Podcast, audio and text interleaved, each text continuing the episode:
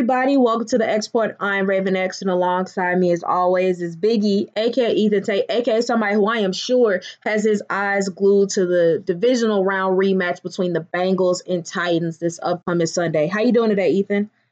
I'm good. Um, holiday season is upon us. Looking forward to spending time with family, um, eating good. So yeah, I'm excited. I got you. Admittedly, I'd be lying if I said I was the biggest proponent of Thanksgiving, but it's always a great thing to be thankful for. So, in the sports realm, what are you thankful for at this point of the respective seasons? Um, the Grizzlies having a above 500 record with all the injuries that they have sustained.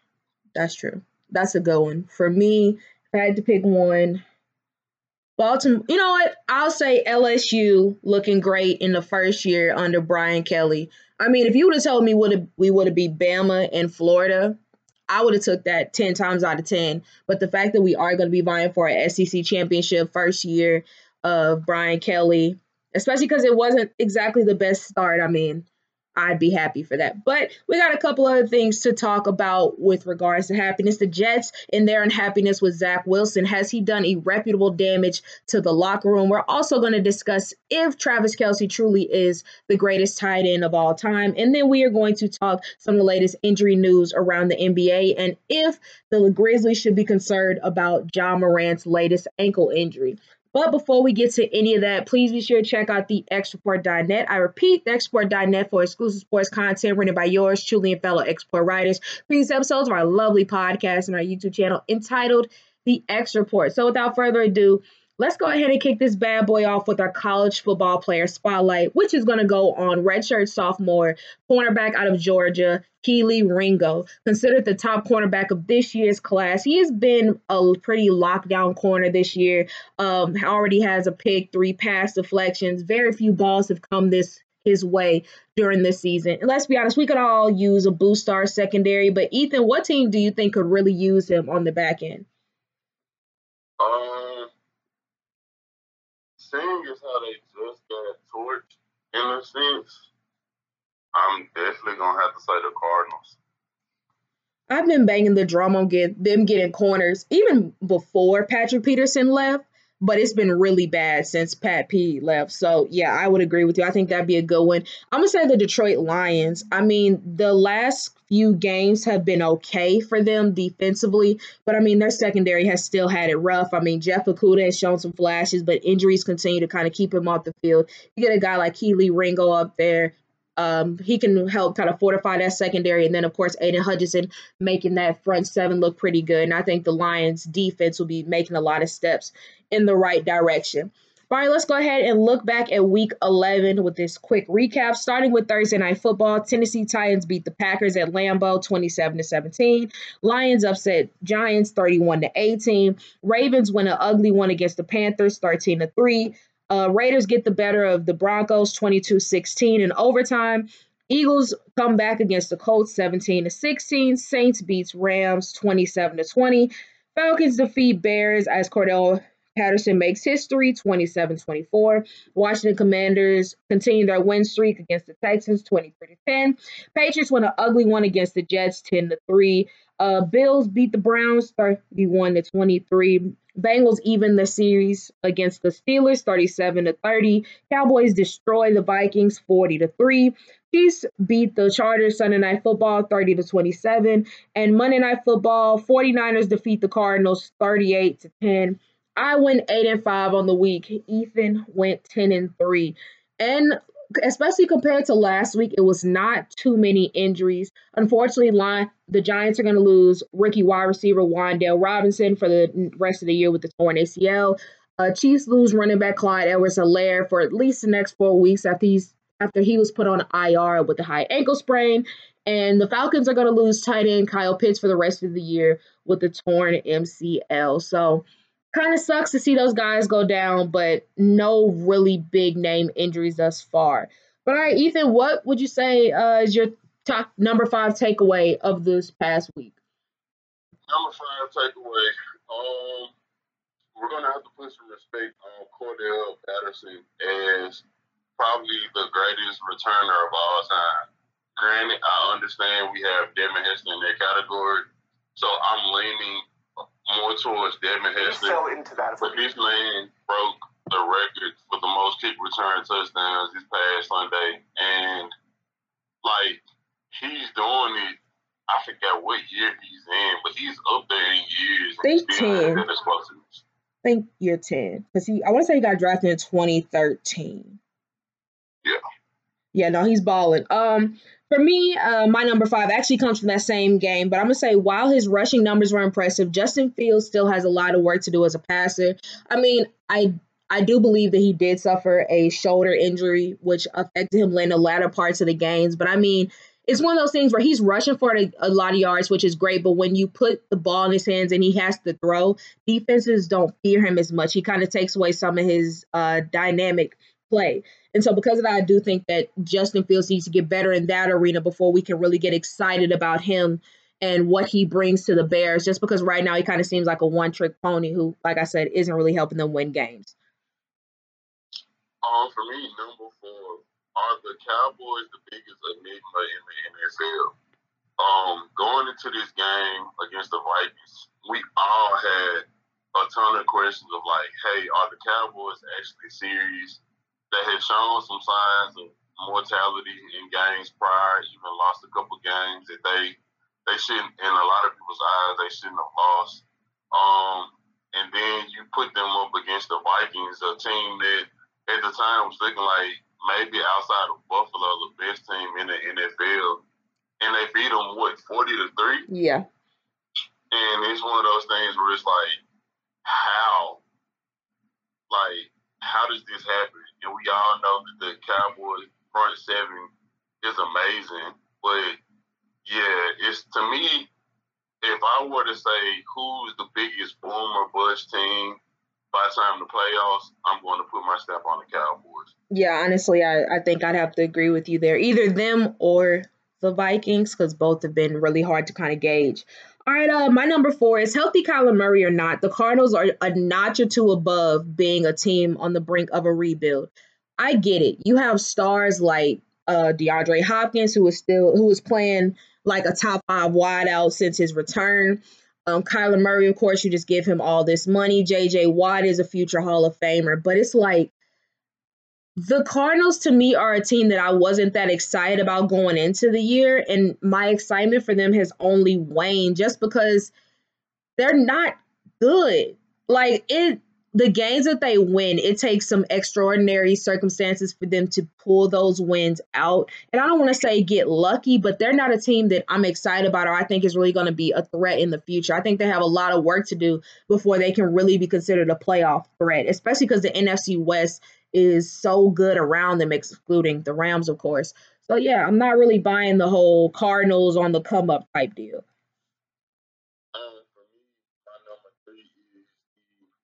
Continued information of the AFC West by Patrick Mahomes and Travis Kelce. Me and you talked about it off air. Um, how for whatever reason within their division, nobody can cover Travis Kelce. and it further proved himself. Further proved itself again this past Sunday against the Chargers. I didn't get a chance to watch the game. I know you did, but I just saw the numbers, and it's like this man ate and went off again.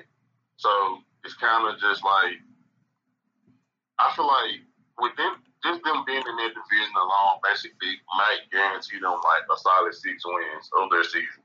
Yeah, because I think uh, if I have the numbers right, Patrick Mahomes has won all 14 of his road divisional games. And I want to say he hasn't lost a game to a divisional opponent in November or December for like maybe throughout his whole career, something ridiculous. Like the total domination that he had he and the Chiefs have over the rest of that division, no matter who is put in front of him, is is is insane.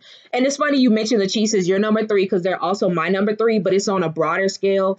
Um, the Chiefs look like the best team in the league. The Bills over the past couple of weeks have been kind of looked a bit subdued. The Eagles barely made it out of Indianapolis alive, looked really sloppy for the first three and a half quarters. And I mean, the Chiefs, I mean, what they're losses to the Bills. That was a tough one, but of course came down to the wire. The loss to the Colts was kind of unexpected. But I mean, other than that, I mean, they just play a great game. Sure, their defense isn't amazing, especially their secondary, but they always find a way to get a job done. And I mean, it's impossible to count out Patrick Mahomes and Travis Kelce. So if you had to ask me right now, they look like the best team in the league. And I don't think it's really close. Um, my number two, and you just stated it, have the Philadelphia Eagles show signs of mortality. Like, this was a team going into honestly, what not even this past game, but the game before last, they was looking like an unstoppable juggernaut. And they've taken their first loss to the Commanders, which honestly, me and you both just stated, I think that was a good loss for them because it was it was one of those things to where they weren't going to get the big head and think like, oh, this is going to be easy. It was it's one of those um championship DVD loss type things that you see like, oh, they were 8 0, no, 7 0. They lost this game. It brought them back to reality, and they were able to turn the, um, just turn it back on. But you go to the next game against the Colts, a team that, in my opinion, is one of the worst teams in the NFL, and you're barely able to get up much to 17 points. So yeah, I definitely, I definitely think that they've kind of um, what's the word I'm trying to look for? Regression. I'd agree with that. Um, moving on to uh, my number two. This this one actually my next two takeaways hit close to home, but starting off in Baltimore, I mean Patrick Queen has arrived a few weeks ago when Roquan Smith uh, made his way to Baltimore via trade, everybody knows I was incredibly excited and still am very happy to have uh, Roquan Smith in tow. But because he's there, it has really also helped to open up some things for Patrick Queen, who was already having a pretty good year overall. And just these last three games have really kind of exemplified that. Um, this past Sunday against the Panthers, led the team in tackles, had 12, had half a sack, was all over the field. I mean, he's really just kind of coming to his own as a linebacker, and I've it's been a joy to watch. And I mean, I've talked about this with you, and I've said it, you know, in other conversations, how Baltimore is a team that really thrives on its linebackers. If their linebackers are doing great, everything else around them is going to come to form. And with the play of Roquan and PQ, I mean, our defense is really making steps in the right direction. I'm so excited to see what we're going to be able to do. My number one and I know we're going to talk about it later. But the New York Jets need to find a way. I won't even say get to getting a franchise quarterback, but just a steady game managing level quarterback. Um, because in my opinion, especially this past loss to the Patriots, if they would have had a guy, I'm going to throw out a name. They would have had a Jimmy Garoppolo, who isn't a sexy name and quarterback from the standpoint of his num- production numbers. He's just a really steady quarterback. I think they would have won that game, and I think that they would have won more games. They, they might have a completely drastically better record because of it. Because their defense is amazing. Granted, Breece Hall, um, he got hurt, but when he was in tow, he was the thing that was carrying that offense, and now that he's gone, you're putting more pressure on Zach Wilson.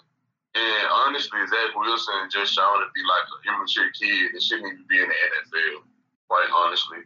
Um, and I think if they are able to get a like they don't need to get a guy, in my opinion, they don't need a guy like a like they don't need a Lamar Jackson or or Aaron Rodgers. If they could get a guy like a Kirk Cousins, yeah, like a Kirk Cousins, a Jimmy G, um, just a a game manager, they can play complementary football to their defense. They could be a superiorly better team. I feel you. All right, and then my number one. I'm not a Cowboys fan, but I love seeing Tony Pollard ball out, especially because this week kind of cemented for me. But uh, Tony Pollard has played himself into the top five best running backs this season. I mean, everybody, you and I talked about it a lot about how we felt like Tony Pollard deserved more touches. And unfortunately, the Cowboys have been so gung ho and been like, no, Zeke is our guy. And Zeke gets these bulk carries, averages maybe three yards per carry. And then Tony Pollard comes in after Zeke goes down and is just on an absolute tear. I mean, he is to see just how explosive he is when he's on the field just kind of speaks to the value of he is and just imagine how much more productive and how much on the national front he would have been on had he gotten this play, type of playing time in years past. And I think this Vikings game kind of really just exemplifies that. Had 15 carries for 80 yards, which is a good for 5.3 yards per carry compared to Zeke, who had 15 carries for 42 yards and only averaged 8.2. And he also has six receptions for 109 yards, two touchdowns. By the way, he is a former wide receiver, played wide receiver for much of his time in Memphis, but just Tony Pollard is a bad man, and I can't find five other running backs in the league right now who have been better than him this season. But all right, let's go ahead and move on to our most impressive players. Offensively, who you got?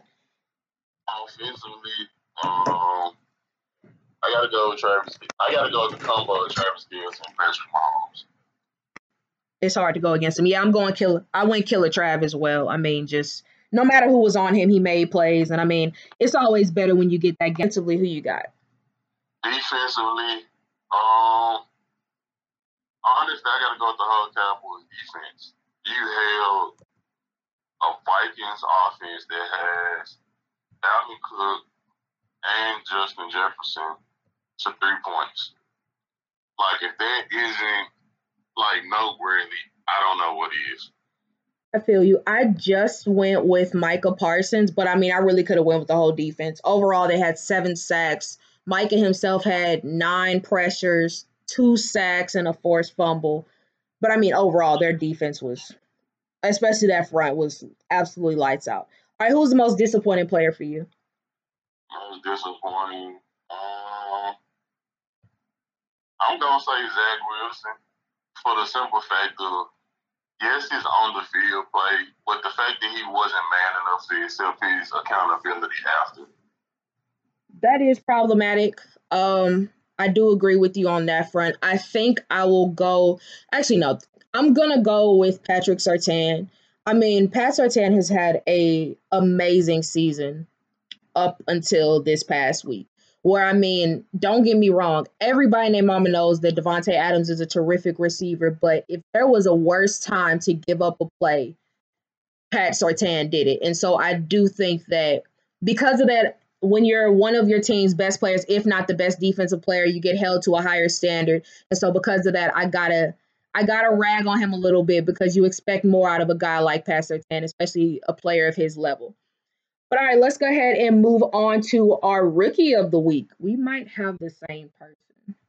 I'm gonna let you go first. I got Aidan Hutchinson. I mean, Aidan Hutchinson, we all know him as a pass rusher, but I mean, he's made some pretty great plays in coverage. I mean, had a pick. I think that's his second or third of the year, which is funny because coming into the year, he said that like he had never gotten an interception before. So shout out to him to getting ball skills on the NFL level. Uh, also had a fumble recovery. Def- really helped the defense make some great plays to shut down this Giants offense. Yeah, I'm in agreement.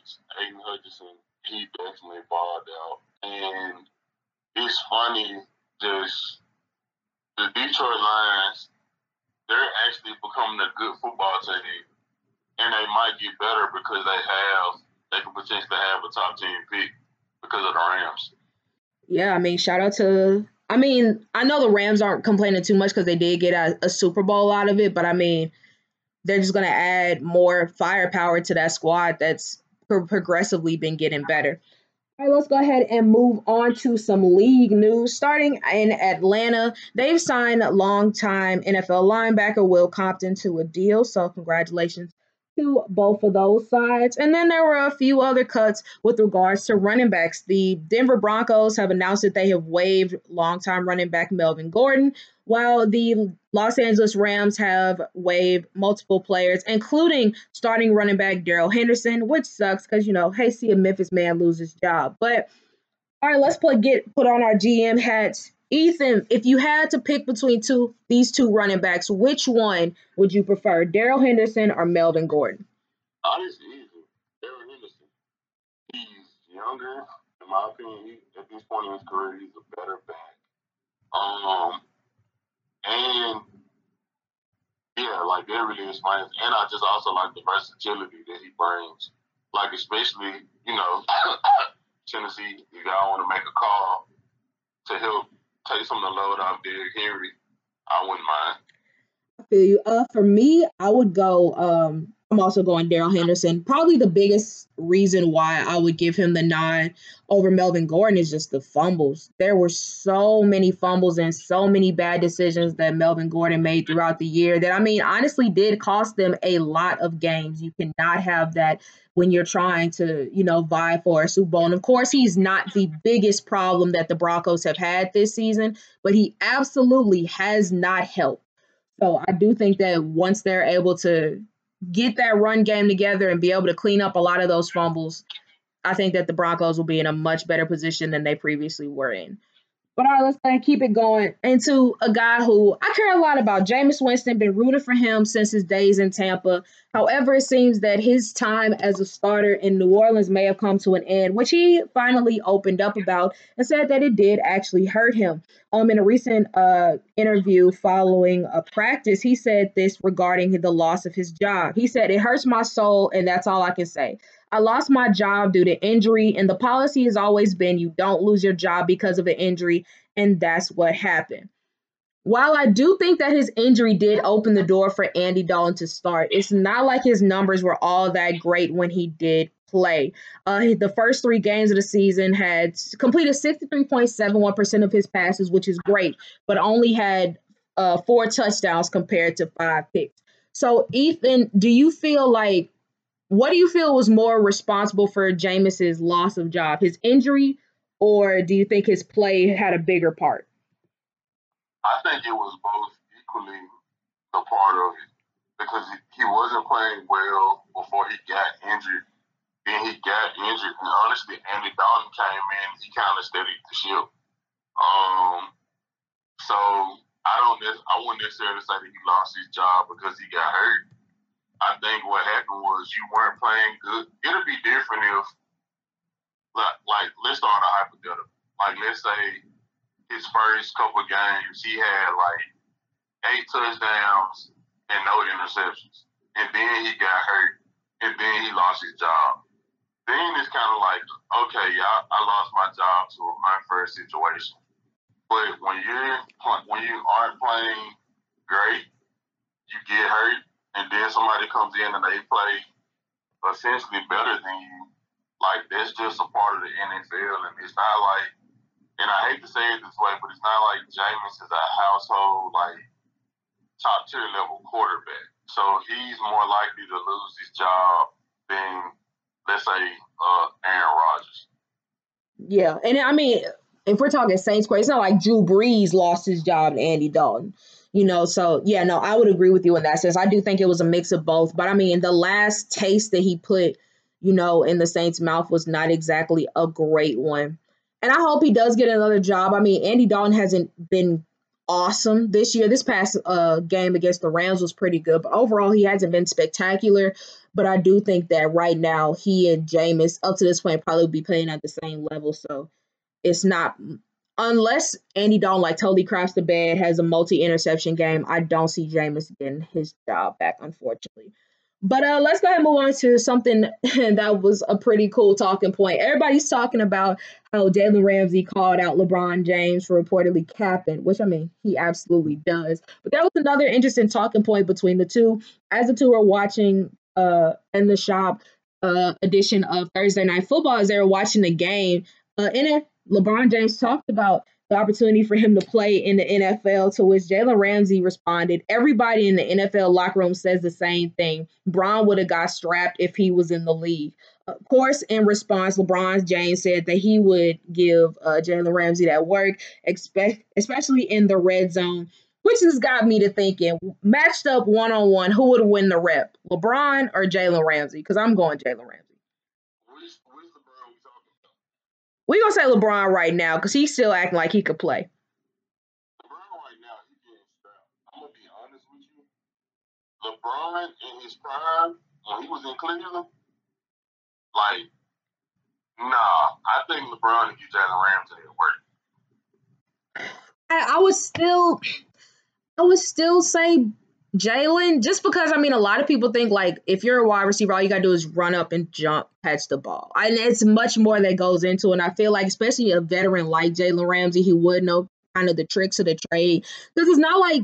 First off, it's not like LeBron James is just gonna like body him or like route him up. That's not happening. If anything, he would just be hoping. Yeah, of course. Like he would be trying to use his size to get an advantage. But some of the best corners we've seen, like despite not being the biggest guys on the field, always find a way to make things happen. And I think Jalen Ramsey would be able to. Now, that's not to say that I think that every corner in the NFL wouldn't be able to, you know, shut down LeBron, because I think there are some who would get worked by LeBron James right now, regardless of him being 38. But Jalen Ramsey is not one of them. But size, the size definitely, definitely may leads to a conversation, but I'm still gonna go Jalen Ramsey. But all right, you touched on it um, earlier with Zach Wilson because a lot of people have had things to say about Zach Wilson. It's because he did not take accountability for the team's latest loss. When asked by a reporter following their 10 3 loss, the Patriots, he was asked, Do you feel like the Jets offense let the defense down? To which he replied, No. Unfortunately, nobody else agreed with that. For example, Jets head coach uh, Robert Saleh had this to say about his offense. Simply put, he said it was dog shit, which it was. How dog shit was it? Here we go. Um, the Jets average the Jets averaged um, on each offensive play 2.77 inches in the second half against the Patriots. Not to mention that in that game, he had Zach Wilson had nine completions compared to 10 punts. And also, how many times did that man get sacked? Because I know he got hit a lot too. He also was sacked four times and completed nine of his 22 passes. But on the bright side, I mean, he did lead the team with 26 rushing yards. In other words, everybody's still pissed off. And um, when asked about who was going to start this upcoming week against the Bears, Robert Saleh was non-committal, and it was announced today that Mr. Wilson was going to be benched in favor of Mike White. A lot has been going on. A lot of people have given their opinions about the Zach Wilson situation. But for you personally, do you feel like his lack of accountability for this most recent loss has put has done irreparable damage to that locker room? Um, I think Dan Orlovsky said this.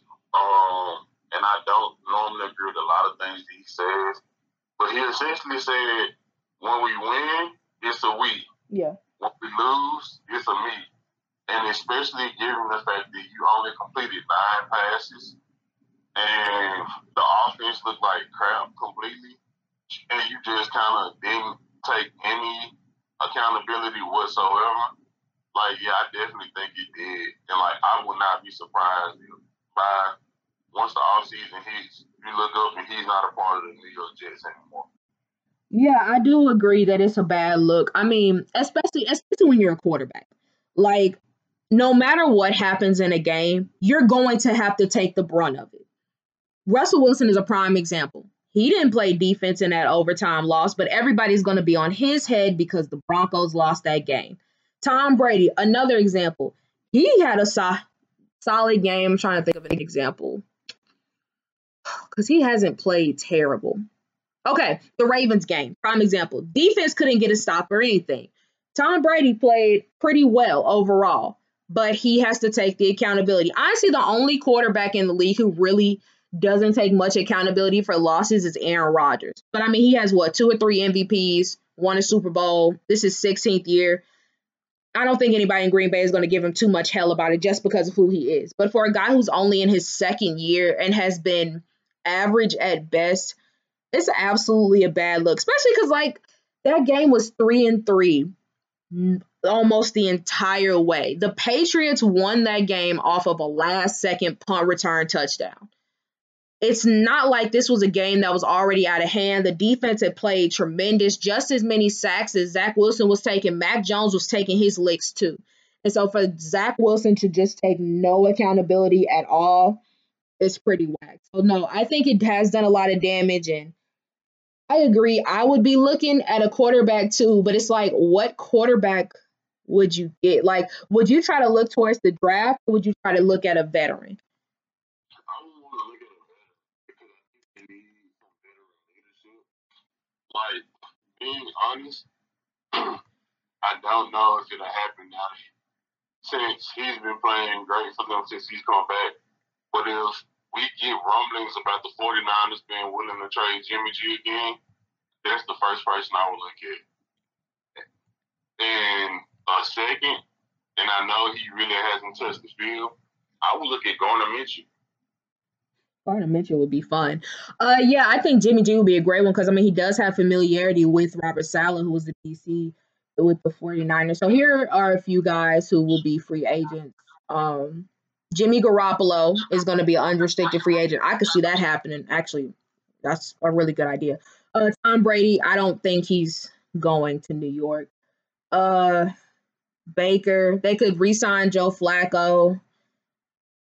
Andy Dalton, maybe. It's not much going on. I I don't want to put Lamar in that conversation because he's not. I'll say this: he's he may leave Baltimore, but he's not gonna leave for free. We getting something out of it. So yeah, I would agree with you. I think I think Jimmy G would be actually a perfect addition because I mean if you are the 49ers, unless Jimmy G wins you a Super Bowl, I mean he's probably going to be on the way out. Unless you love him so much that you're willing to trade Trey Lance, but I don't think there'd be too much of a market for him. So Jimmy G to New York does actually sound good. I'm actually I'm in agreement. I think I'm gonna jump on the bandwagon. All right, let's go ahead and move on to our game of believable or buffoonery. And we mentioned Aaron Rodgers a bit ago, and uh, Colin Cowherd had a very interesting scenario for him uh, following their loss to the Packers, I mean, the Titans this past week. On the herd, he said that the Seahawks should trade for Aaron Rodgers this offseason. He said he thinks that they could trade for him a first and a second since Seattle has two of each. that's a pretty interesting take on it. One, because Seattle already mentioned that they were looking to extend Geno Smith. But for the sake of conversation, let's say Geno Smith wants more money than they're willing to give. Is are the Seahawks a viable option for Aaron Rodgers in 2023? Um, I would say solely from the offensive side of the football, yes. Because you won't have you won't this yes you'll have to get chemistry with A Rod, but you won't be dealing with wide receivers. I hate to say it this way. You won't be dealing with wide receivers that just don't seem competent. Right. Like DK, we all know when he's at his best, he could be a top five wide receiver at his best. Um, Tyler Lockett is a really, really good, really underrated wideout. And they have like pieces at tight end that can be almost some use like Noah Fant and Will Dissly. So offensively, yes. The defense, yeah. But we all know if you just get if you give Aaron Rodgers some wide outs in the tight end and a running back that can make plays, which we know that they have, he can make it work. So I would say yes. Yeah, I think I can see it as well. I mean, I think I've been on the bandwagon. I think Aaron Rodgers is going to retire after this year, but if he does stay, I don't think he's going to remain in Green Bay unless they actually do get him some weapons, which they have refused to do for years now. And I mean, like you said, you go to Seattle, you get guys like a Tyler Lockett, you get DK, um, and then those tight ends. The offensive line has been much improved since drafting guys like Charles Cross and Abraham Lucas. The defense is a step down from Green Bay, or at least what it's been in the past. But I mean, I think that offense, as we've seen with Geno Smith, can still get it going. And so I I could see it. I, I think it will work because I just don't I don't really see much benefit of Aaron Rodgers staying in Green Bay because I don't think he's going to win a championship with them. And not that I think he's going to win a championship in Seattle either, but I feel like right now they may give him a better shot at doing so. But all right, let's go ahead keep things going. Moving on to the AFC this time, though, let's talk the Miami Dolphins, who um, Emmanuel Sanders, former NFL wide receiver, had this to say about the team. He said, I love the Miami Dolphins and the way that they're playing. To me, right now, they are the best team, the scariest team in the NFL. I don't know. I wouldn't call them the best team, but scariest that may have some merit. So, believable or buffoonery, the Dolphins are the scariest team in the league right now. I would say yes. I would say that's believable, because when you have the offensive firepower that they have, like yes, Raheem Mostert is an off injured running back, but he can have a game where he can carry the offense, and you have Tua with the weapons around him as far as Tyreek Hill, Jaylen Waddle, and Mike Gesicki. Like their offense is really potent, and uh, you essentially have an offense where it's like, hey, very similar to the Chiefs offense, but I think better because you have two guys that are just dynamic speedsters. You can hold them at bay, and you look up and you throw out a bubble or you throw a slant and the wide receiver breaks one tackle and he's gone for 80 yards. And I think that, granted, I understand typically you want, when it gets time for the playoffs and things of that nature, you want to be able to, to kind of grind the game out. You want a strong run game. You want a strong defense. But, I mean, we've also seen this past year's Super Bowl where the um the Bengals their best their best bet was throw it up to Ja'Marr. The the um the Rams, their best bet was to throw it up to Cooper Kupp. And with this team, with the two guys at wide receiver, I think they're terrifying.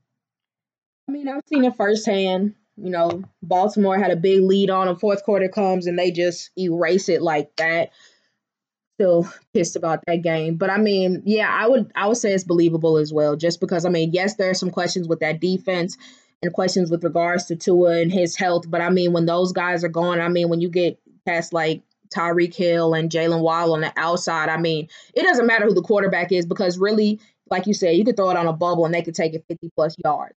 You could give it to them on a slant. They could run, get it in for a touchdown, or you could implement them in the run game. And then you mentioned Raheem Mostert, but I mean Jeff Wilson has been a great addition for them in that backfield. He's definitely been a more productive runner. So I would say, yeah, I would say the Dolphins are the scariest team, uh, for sure. But like I said, it really just depends on health. But if they stay healthy, I mean, they're going to be a hard team to knock out, regardless of its regular season or playoffs. All right, another team that's been getting some flack, as you mentioned, the probably the biggest enigma in the NFL, and that is the Dallas Cowboys. However, owner Jerry Jones seems very confident in his team. He said, I sure do think that what I see out there right now is a team that could go get a Super Bowl. It's an interesting, interesting discussion, but believable or buffoonery, the Dallas Cowboys are legitimate Super Bowl threats. Like I said earlier, I think they're the biggest boom or bust. Like I legitimately, especially being carried by their front seven, I legitimately can see the Cowboys making a run to the Super Bowl. But I also can see them. I hate to quote Stephen A. But I can see them being in a pressure situation and they drop the ball. I mean, they did it last year in the playoffs. Yeah, against 49ers. So, yeah. So it's like I'm going to tentatively say yes, but I also see them fumbling the bag. I'm gonna I'm gonna say yes with the asterisk because I do think that that offense needs more. I mean, Tony Pollard talked about a lot. He's been amazing. I mean, CeeDee Lamb is having an overall solid year, but the receiving corps overall has been pretty disappointing. I mean, Tony Pollard had over 100 yards. CeeDee had five five catches for 45. Noah Brown had uh, two for 42 three for 41 for Michael Gallup. So it's not crazy offensive numbers that these cats are putting up, excluding Tony Pollard. So the asterisk is can they add to their offense? More specifically, can they get a guy like Odell Beckham who helps them to spread the field and helps get the passing game going? Then yes, because their front seven is arguably the best in the league. I mean, getting crazy pressure, but I just don't really trust that offense right now. And I think that if you can find a way to, if you can force that offense to try to score more than 28 points, give or take, I think that you can beat them because unfortunately, a lot of the points that they were able to get against the Vikings were off turnovers or self inflicted wounds. It really wasn't much of them stretching the field or really doing anything. So if you make them do the job themselves, I think that as we've seen for a good part of the season, the Cowboys offense will collapse within itself. All right, let's go ahead and move on to these next few questions, and they're all centered around being the greatest. You mentioned Cordarrelle Patterson a little bit ago, but I mean, he did uh, set the record for most kick returns for touchdowns after getting a 103 yard TD against the Bears this past week. So, believable or buffoonery, getting this record makes him the greatest returner of all time. If we're talking about overall returner, no. We're talking about kick returner, maybe. I'm gonna say I'm gonna say no, even though he is amazing at it. I mean, nine touchdowns, that's insane. But even though he has the most, I don't think anybody, or at least in the last few years, because he hasn't been put in that role, but nobody's really looking at Cordell Patterson like, dang, don't kick the ball to him. You know, it's like when you had guys like Devin Hester or Josh Cribbs or Darren Sproles, it was like teams were very wary of kicking the ball in their direction. Whereas Cordell Patterson, it's like teams will still kick it to him if he scores. All right, I mean, it is what it is, but teams don't necessarily fear him. And so I'm going to say buffoonery because also then it begs the question of, well, if this makes Darren, I mean, not Darren, if this makes Cordell Patterson the greatest to do it, then does that destroy Devin Hester's Hall of Fame argument? Because if he's not the best returner anymore, that was his claim to fame. That's the reason why people would discuss him even being in the Hall of Fame. So if he doesn't have that, then he's for sure not getting in. So yeah, I'm, I'm gonna say buffoonery.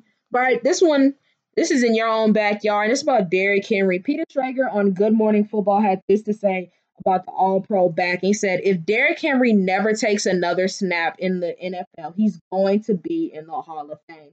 He added, he's the greatest running back of this generation. You cannot write the history of this sport and talk about this generation and not include Derrick Henry. That's some pretty bold words to say. So let's say of running backs of the last five years, Derrick Henry is the greatest. I think it's believable. It's 100% true. Yeah, I don't see because I'm trying to think of running backs who would even kind of compare. The only one that comes close to my mind would be Doug, but he's mm, still. No, no disrespect, but nah. Nah, but when I say comes close, I mean like Statistically, I think that these past five years, the only running backs that I think of is been consistently dominant is Derrick Henry number one. oh yeah, and then Nick Chubb. But it's like, but like Henry's level of dominance is like, I'm not gonna say ten times because Nick Chubb is a really bad dude, but it's significantly greater than Nick Chubb's. Yeah, oh for sure. You know, if you're playing the be- if you're playing the Browns, you know Nick Chubb is going to be a factor. When you're playing the Titans, Derrick Henry is the factor. Derrick Henry has won the Titans many, many games. And Nick Chubb, as of this is, I think, the first year that they're actually committing to him being their guy. Because for the past most of his career, they've been trying to make Baker happen. They've been trying to like have the game run through Baker when really Nick Chubb, when they gave him the ball, that's when the best things happen. Whereas the Titans, everybody named Mama knows that Derrick Henry is going to tote the rock 20 to 25 plus times a game, and nobody's been able to do anything to stop it. So, no, I think it's 100% true. He's the best running back of this generation. And I don't think it's really close. But all right, last question before we make our Week 12 NFL game picks. Continue on with the greatest conversation. And after his three TD t- performance against the Los Angeles Chargers, Patrick Mahomes shouted out his tight end and said that he is the greatest tight end of all time. And that's saying a lot because there have been some awesome ones. However, of course, there's always an argument. One of the biggest arguments, of course, is Rob Gronkowski, who which a tweet that had a pretty solid point was 22 more touchdowns with 180 less catches is insane by comparison comparing Gronk and Kelce's numbers. Believable or buffoonery is Killer Trav the greatest tight end ever? No, I'm gonna have to go with Gronk. I'm, I'm gonna disagree too.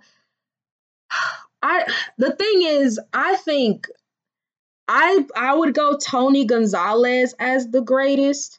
Just but Gronk's numbers, of course, like I mean, it's hard. You can't deny the numbers. The numbers are amazing. I think just overall impact, and considering that Tony Gonzalez has had to play with some not good quarterbacks for a good portion of his career and still put up the insane numbers that he did, I'd go Gonzalez. But of course, I totally understand the Gronk argument. But between, if I had to pick a tight end to join a team right now between Travis Kelce and Gronk, I would go Travis Kelce just because of the current state of the NFL and how much of a passing league it is. Like a tight end who can block is amazing, but Travis Kelce is an absolute game wrecker.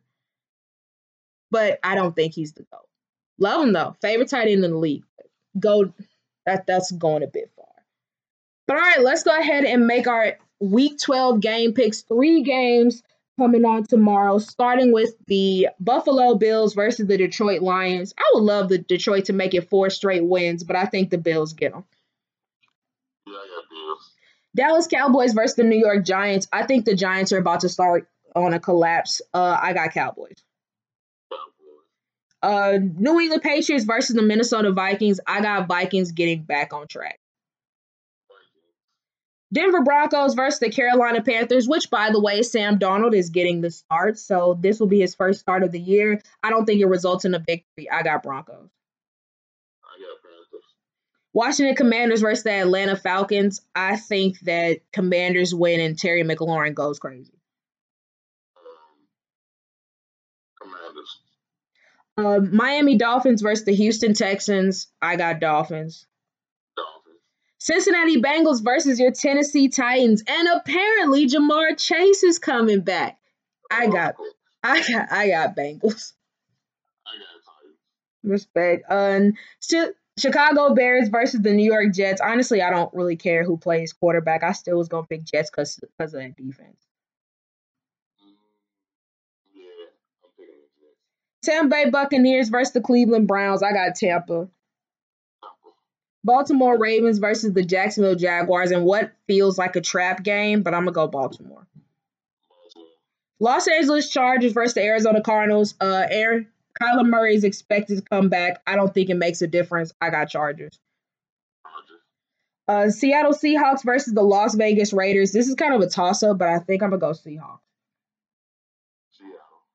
San Francisco 49ers versus the New Orleans Saints. I got Niners. Kansas City Chiefs versus the Los Angeles Rams. I was gonna pick the Chiefs even if I felt like Matthew Stafford was gonna play. I don't think it's gonna be close. Sunday night football, Green Bay Packers versus the Philadelphia Eagles. I think this game is gonna come down to the wire, but I still got Eagles. I don't know. The Eagles haven't looked like a blowout team these past couple of weeks. I think. I just think they're gonna find their stride. I think they gon' they gonna tear uh they gonna tear Aaron Rodgers up. He's gonna get murdered back there. And this the cornerback duo from uh, James Bradberry and Slay against not great wide receivers. Yeah, I think it's I think it's gonna make a hard, a tough night for A Rod. But can they stop Aaron Jones? I mean, they did decent against the run this past week. Apparently, that's what I heard.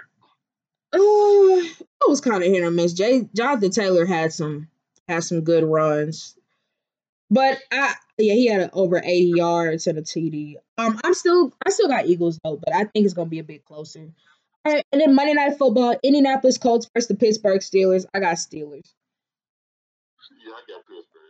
All right, who are the players offensively, defensively, and rookies you are watching this week? Offensively, uh, we just talked about him. I'm gonna be talking about Aaron Rodgers. Actually, no, I'm gonna be talking about Jalen Hurts.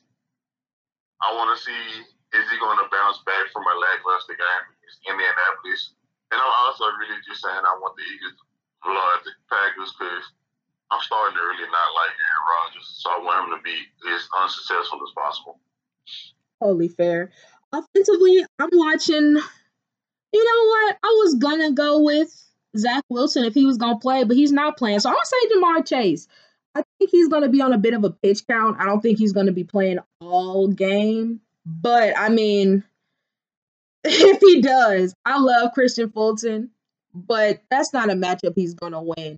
So I'm just interested to see how he's gonna be integrated back into this Bengals offense. All right, defensively, who you watching? I'm going to be watching Kristian Fulton. Um, because of the man that you just talked about, Ja'Marr Chase coming back, I want to see how he's going to match up. Loki, I almost said Ryan Tannehill because he played terrible the last time these two teams played. So he's like a very close second for me. Um, defensively, I'm watching Matt Judon. I mean, we just saw how crazy the Dallas Cowboys offensive, I mean, defensive front went against the Vikings. Matt Judon, I believe, still leads the league in sacks. I could be wrong. Yeah, he still leads the team league with 13. And I think he's going to get his against the Vikings. I think he's going to have to in order to be able to slow down this offense who's going to be coming in with the point to prove with those stars um, in Dalvin Cook and Thielen, of course, Jay Jetta. So Matt Judon has to have a big game to be effective. All right, what Ricky you watching? Ricky, I'm watching Aidan Hutchinson. He has been. I mean, if you can slow, I mean, a big reason why the Browns were able to keep the game with the Bills close for as long as they did because they weren't able to get a lot of pressure on Josh Allen. If you're gonna get pressure, it's got to come from Aidan Hutchinson. My rookie is Derek Stingley. I mean, he's had a really good rookie year, hasn't allowed a touchdown all year. He's going up against probably his biggest test of the year thus far, going up against Jaylen Waddle and Tyreek Hill, and I want to see how he handles it. All right, who you calling out this week? I think I know, but who I'm calling out?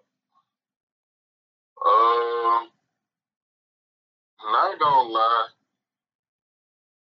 I think I'm gonna call out the Bills. Okay. And the reason being is just I know they had the game of the year against the Vikings. They won against the Browns in Detroit. But like I just feel like this game against I mean the one against yeah, one against the Browns in Detroit. But I feel like this game is a trap game for them. Like you got a motivated, hungry, knee biting Detroit Lions team playing on national TV, something that they haven't done rarely at all this season. Like, I can see them sneaking a dub when I'm calling out the Bills and saying, like, y'all better not let it happen. I'm gonna go Baltimore. I mentioned when we were making our predictions that I feel like the Jags are a trap game. Um, mainly because I mean Travis Etienne, we haven't really talked about him individually, but he's having a crazy year, especially since James Robinson was traded. And I mean, I ha- I'm not in love with Trevor Lawrence and anything, but I mean, their receiving corps is solid. Their defense has shown some flashes. They played the uh, Chiefs very competitively this the uh, before their bye.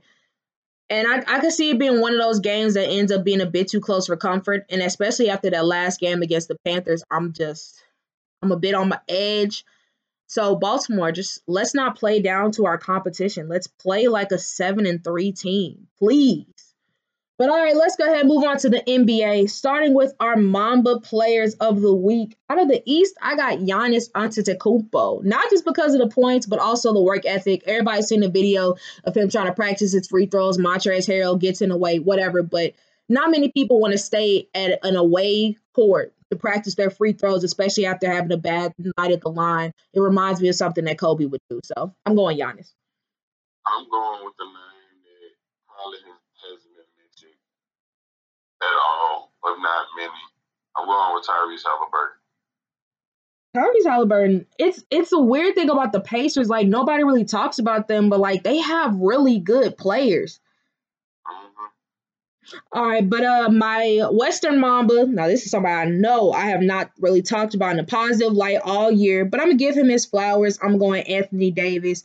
Uh, excluding the most recent loss against the Suns, I mean, the Lakers have been on what a three-four game winning streak, and AD has been a major part of that. Drop 37 and 21 against the Suns. Previous before that against the Spurs, 30 and 18, 38 and 16 against the Detroit. I mean, I think that we're finally starting to see how good AD can be when he's healthy, but damn, it's hard getting him to stay healthy.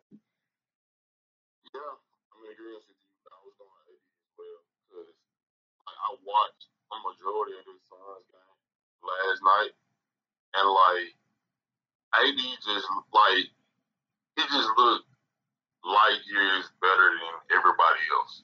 The only thing is, is he didn't have outside of Russ and Lonnie Walker. It was like it just wasn't enough.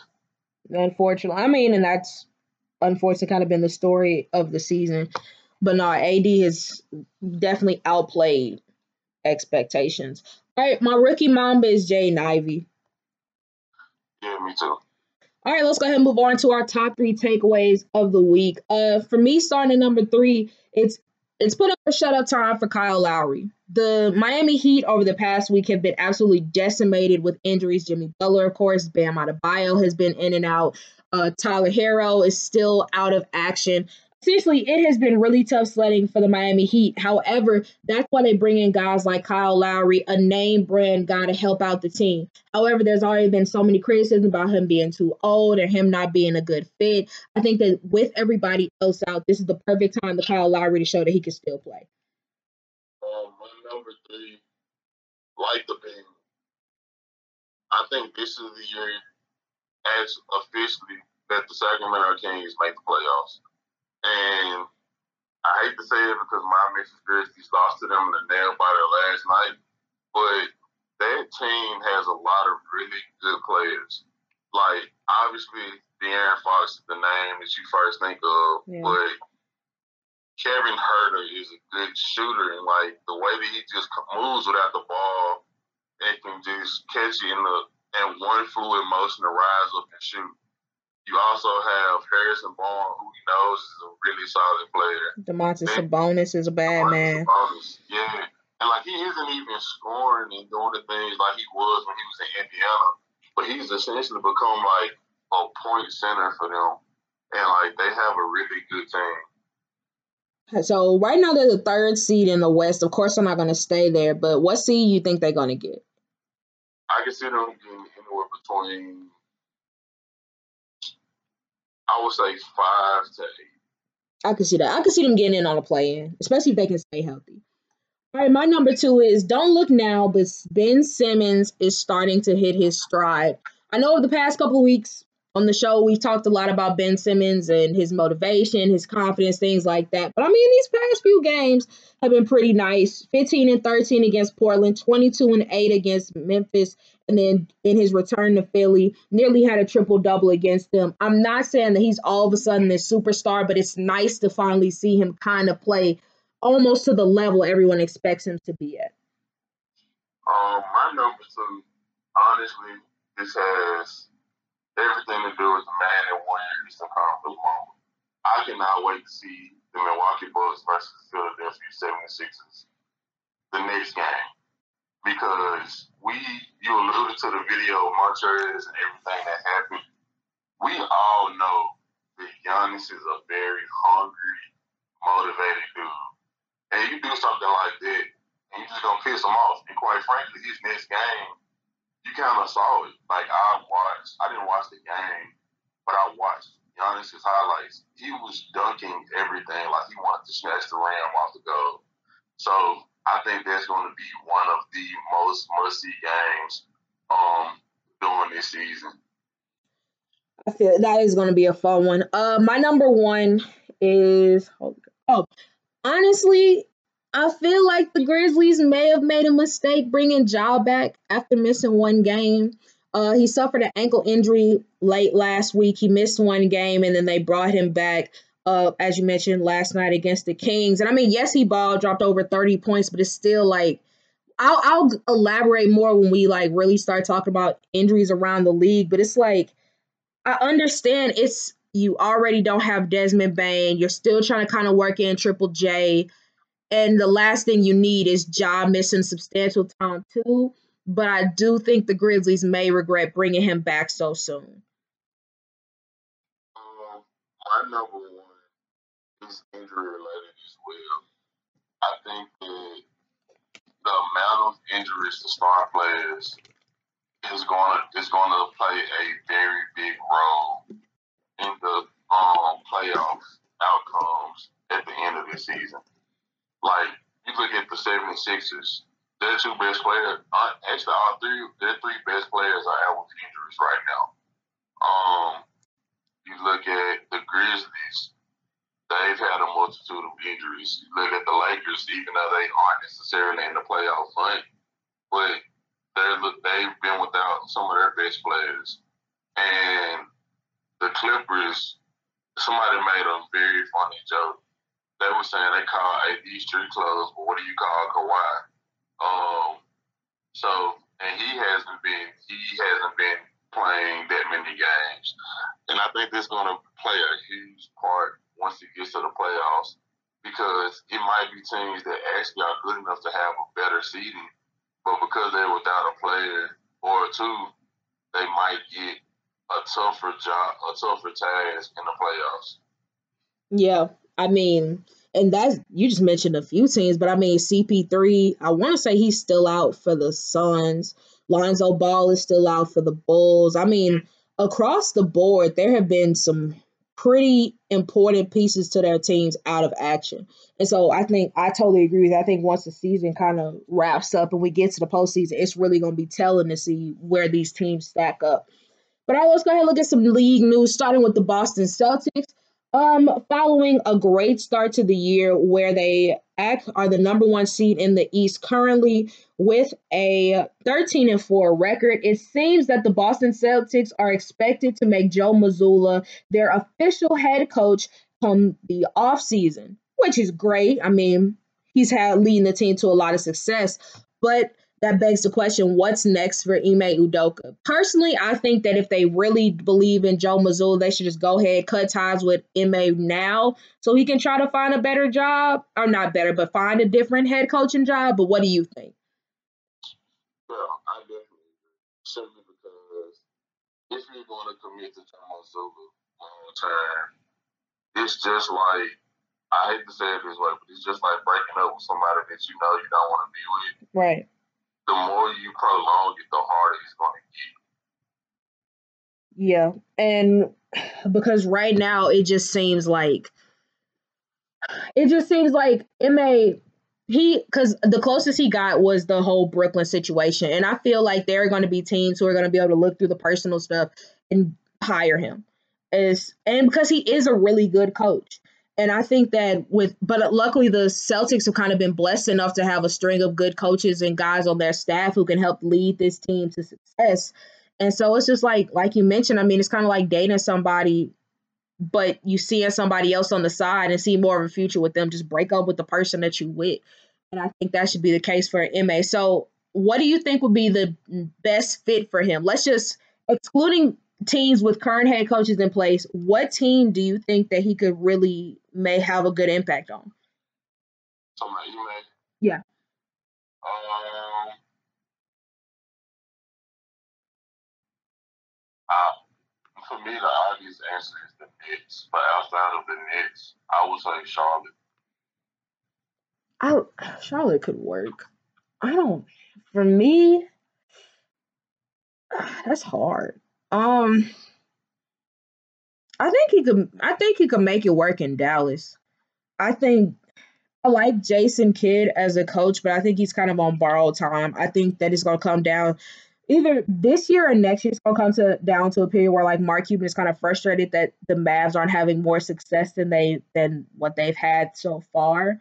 And so I do think that a guy like Ime could come in and kind of, especially if they start actually putting more pieces around Luka to have success, I do think that would could turn out to be a really good fit.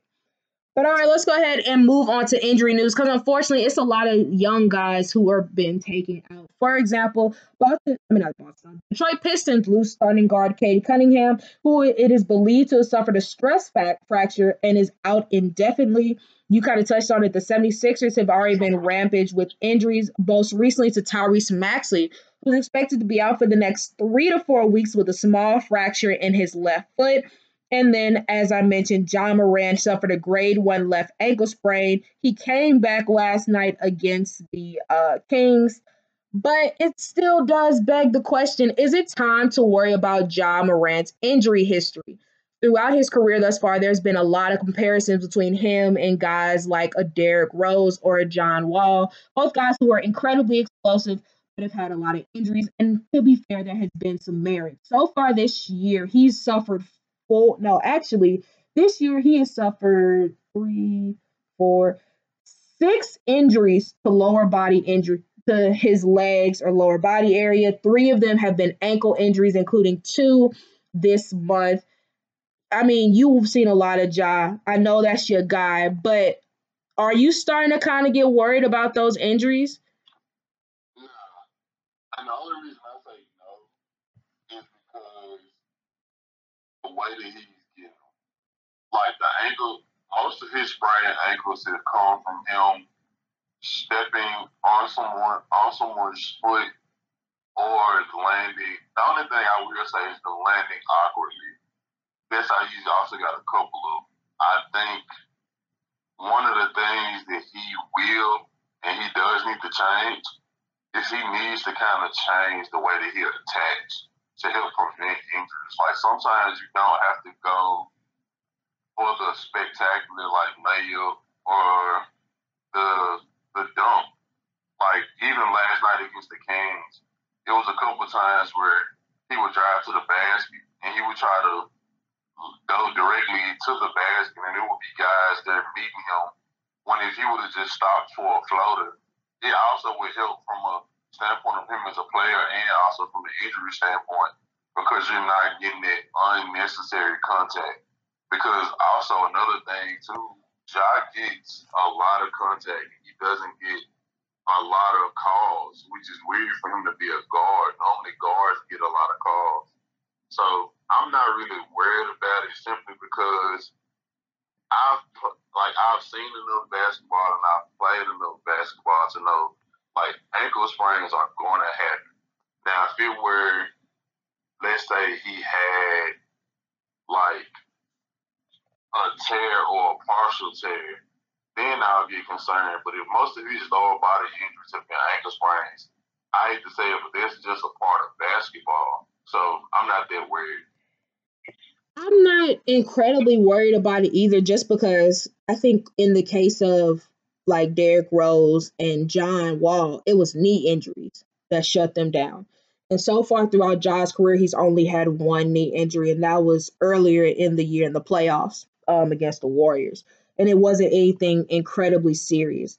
So I'm with you. I'm not too worried about it. You know, knock on wood, of course, like we all love Ja. Like we want him to stay as healthy as possible. So hopefully it doesn't become knee injuries. But if it keeps being like ankle sprains and stuff, I wouldn't read too much into it either. All right, let's go ahead and move on to our quick game of believable or buffoonery before we make our predictions for tonight's games. And we're going to start out in Dallas, where um, newly acquired Christian Wood admitted that he's not exactly loving his time in Dallas. Um, in a recent interview, he's after playing just 17 minutes against Denver Nuggets um a few nights ago. He said, "I would love to play more. I voiced that several times, but I just play my role." Um, his stats when he plays at least 15 minutes, he's averaging 22 points per game, 7.7 rebounds, shooting 57% from the field. So I mean, he has been playing pretty well, but believable or buffoonery. Christian Wood is being wasted in Dallas. I'm not gonna say wasted. I think they're just trying to figure out how to best utilize him. And it's the early portion of the season. And I know that they said that they didn't want to have him starting alongside Luka, but I think it would vote.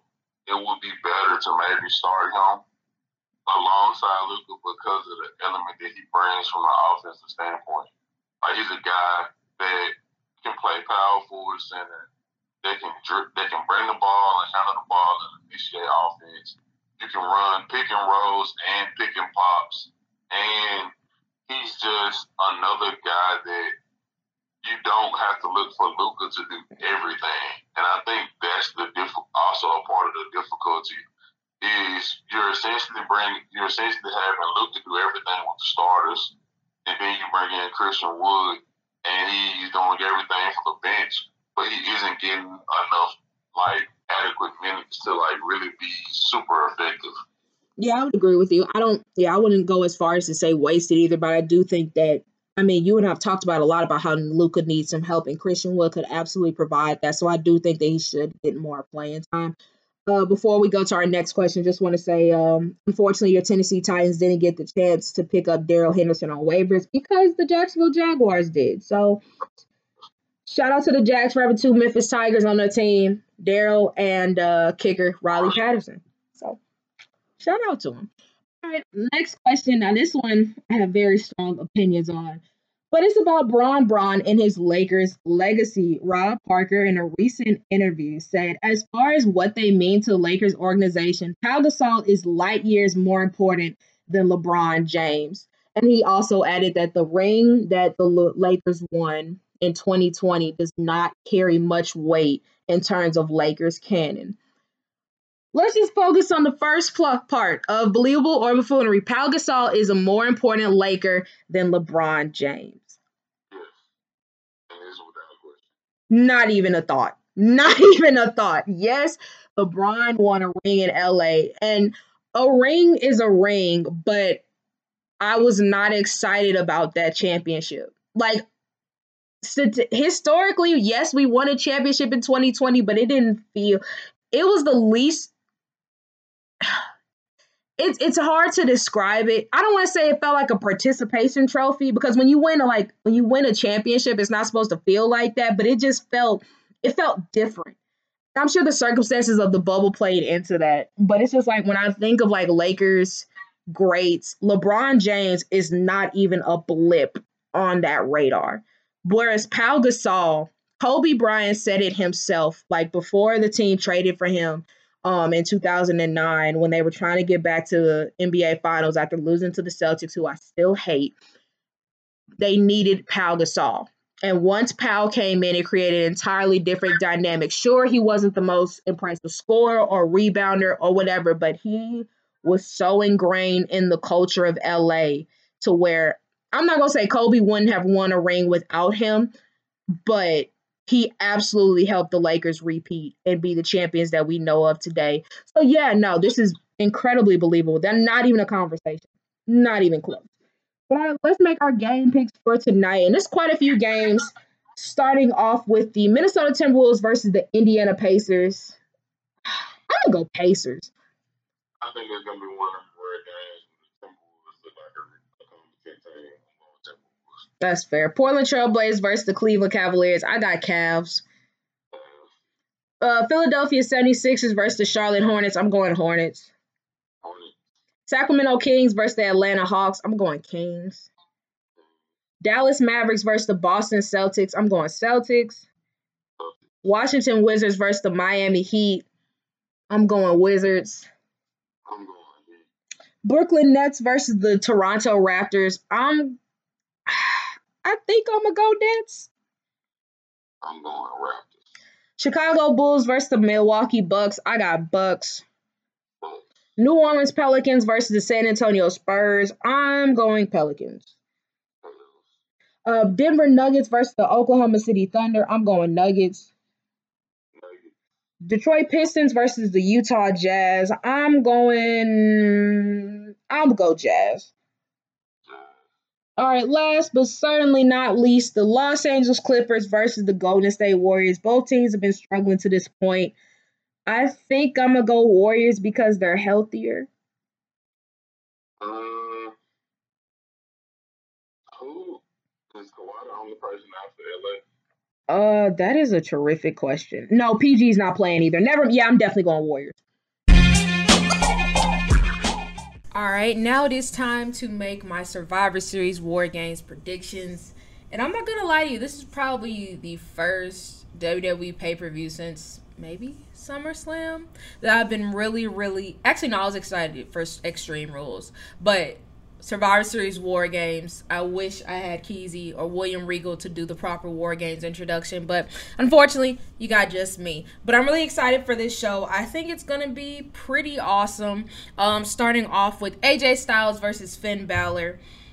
I I picked uh, AJ Styles' last pay per view mainly because I thought that you know Judgment Day they weren't gonna have the Judgment Day kind of get the better of him again, or at least the OC.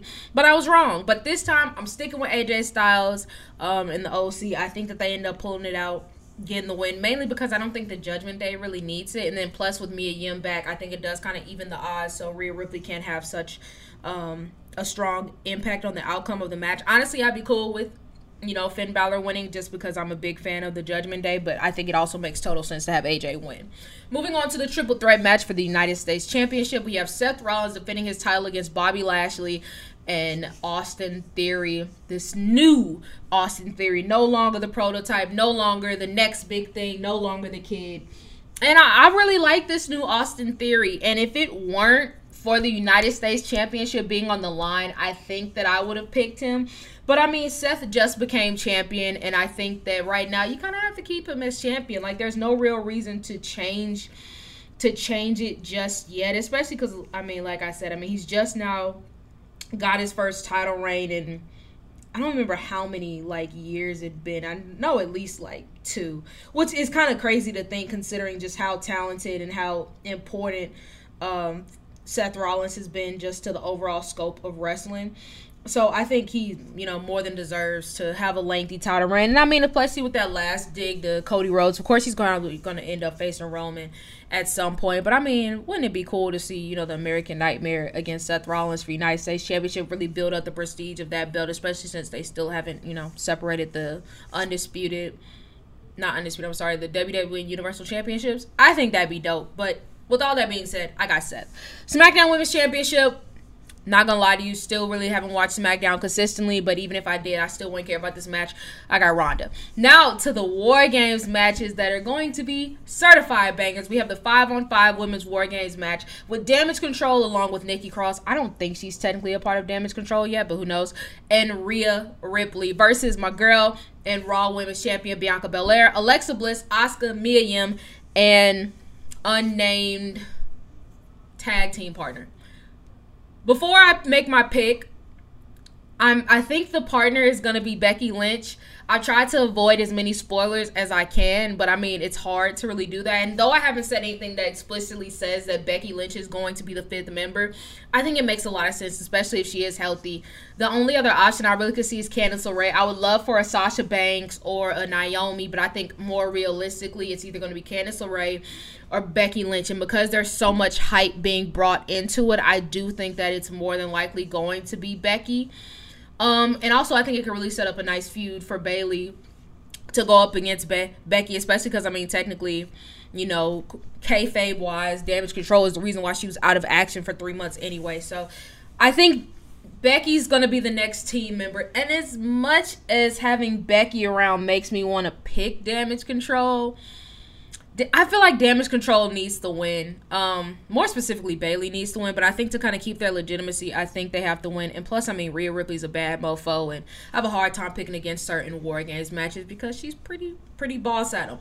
Next up, the five on five men's War Games match. We have the Bloodline, aka Roman Reigns, our tribal chief, Jey and Jimmy Uso, Solo Sikoa, and Sami Zayn, versus the Brawling Brutes made up of Ridge Holland, Sheamus, and Pete Dunne because Butch is still a stupid name, along with Drew McIntyre and Kevin Owens. Those of you guys who've been listening for a long time, you guys know how much I love me some Pete Dunne and how much I love me some Kevin Owens.